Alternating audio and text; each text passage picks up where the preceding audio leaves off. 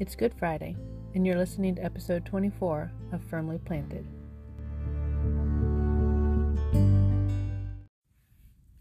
The people of the Bible do an awful lot of waiting. Abraham waits 25 years for the birth of a single son when he was promised an entire nation. And then he's around to grieve the infertility of Isaac's marriage and finally the birth of two sons. Meanwhile, Ishmael has 12 sons with no problem. The Israelites spend 430 years in a foreign land, most of it enslaved and persecuted. Adam and Eve spent over 900 years looking for the curse breaker, and in the end, they left behind a world growing worse with each passing day. And even though they didn't recognize that they were waiting, the followers of Jesus spent a couple of dark days waiting in despair, shame, and grief. There's such comfort in these stories for us because we also find ourselves often waiting. Waiting for medical answers or cures or just relief of symptoms. Waiting for forgiveness or repentance. For the sadness and grief to ease up, for the dry spiritual desert to run out, for someone to fill the gap of aloneness, for God to feel close again. We can identify with the groaning, the begging for different circumstances, the mess we make when we try to manufacture solutions. If we read the Bible without judgment, we will see ourselves in all their trials. We feel stuck on a shelf with nothing to show for our lives. We are enslaved to sin and addictions and time and we look for the curse breaker to come again, but we sink with weariness while the years keep slipping away. In every single one of those stories, though, there's a promise the promise of the serpent crusher, the promise of a child and then a nation, the promise that the nation would be delivered from slavery, and the promise that Jesus would rise from the dead. Not one of those people in the Bible were left in the waiting without a promise. They usually forgot it. Sometimes it never even crossed their mind, but it was still always there to grab hold of if they would. And so with us. The way through the waiting is in walking side by side with Christ, and the way back to his side is through praise. Praise is the posture of gratitude for anything and everything we can force ourselves to notice. It opens our eyes to recognize God is still with us. It allows us to see His goodness and faithfulness when we feel untethered and far from shore. Praise helps us feel out the true edges of His character.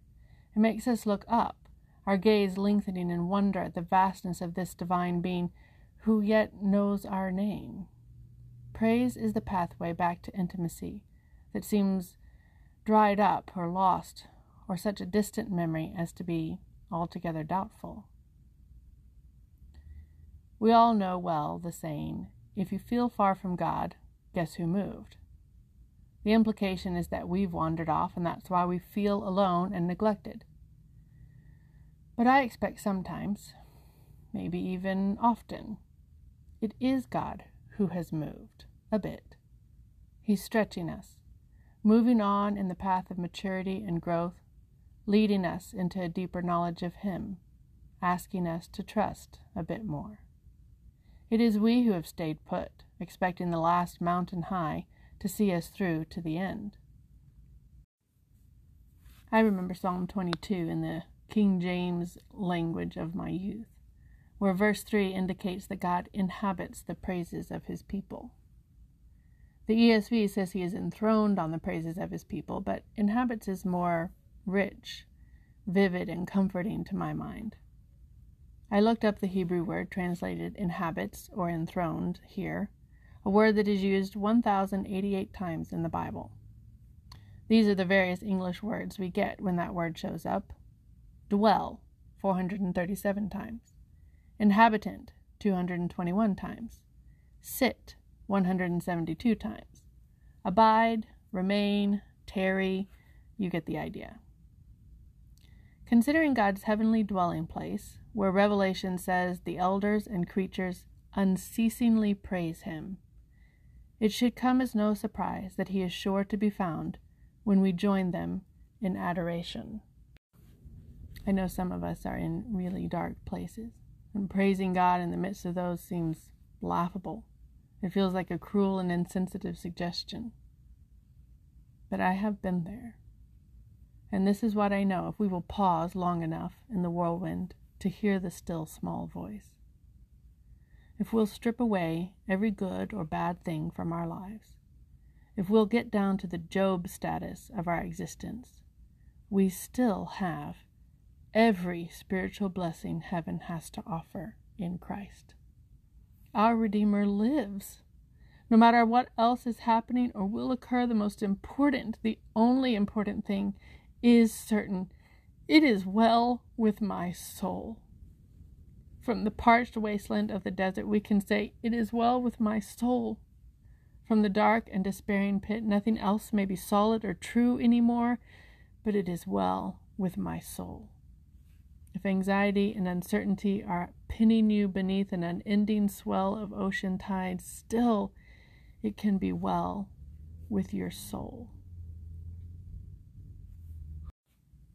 Lastly, and perhaps most of all, Praise is a posture of trust.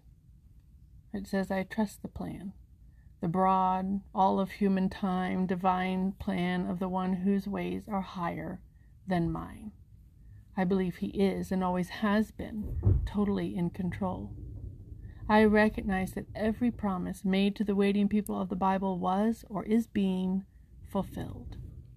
It will be no different for the waiting people of this brief moment in the short speck of time in the grand scheme of eternity. In the waiting, which can seem eternal to our finite minds, we need the truth to soak into our soul like good rain and good seed into good soil. We need the scripture to be always and instantly available to make us look up out of ourselves and our circumstances and fix our eyes on the author and finisher of our faith. Scripture, memory, and meditation are essential. In John 14, Jesus tells the disciples that the Holy Spirit is coming after him and will remind them of everything he's taught them. And it seems to me there must first be something stored away in our hearts for the Holy Spirit to draw on. We must have learned the truth before we can be reminded of it. When I struggle with temptations, with doubts and fears, with the circumstances dealt me with grief or frustration, I find Scripture bubbling up from the depths like a lifeline. I am learning to turn my mind sooner and sooner to the steadiness of the truth that I have saved up for this rainy day. I have learned, I'm constantly relearning, that it is possible, perhaps even preferable, to come before God with a thousand requests and end up praising Him for whatever it is He's already planned to do. There are so many things I desire or wish were different in my life and the lives of those I love. But when I immerse my soul in truth, I can confidently entrust every care and concern into His hands. And so can you, dear friend.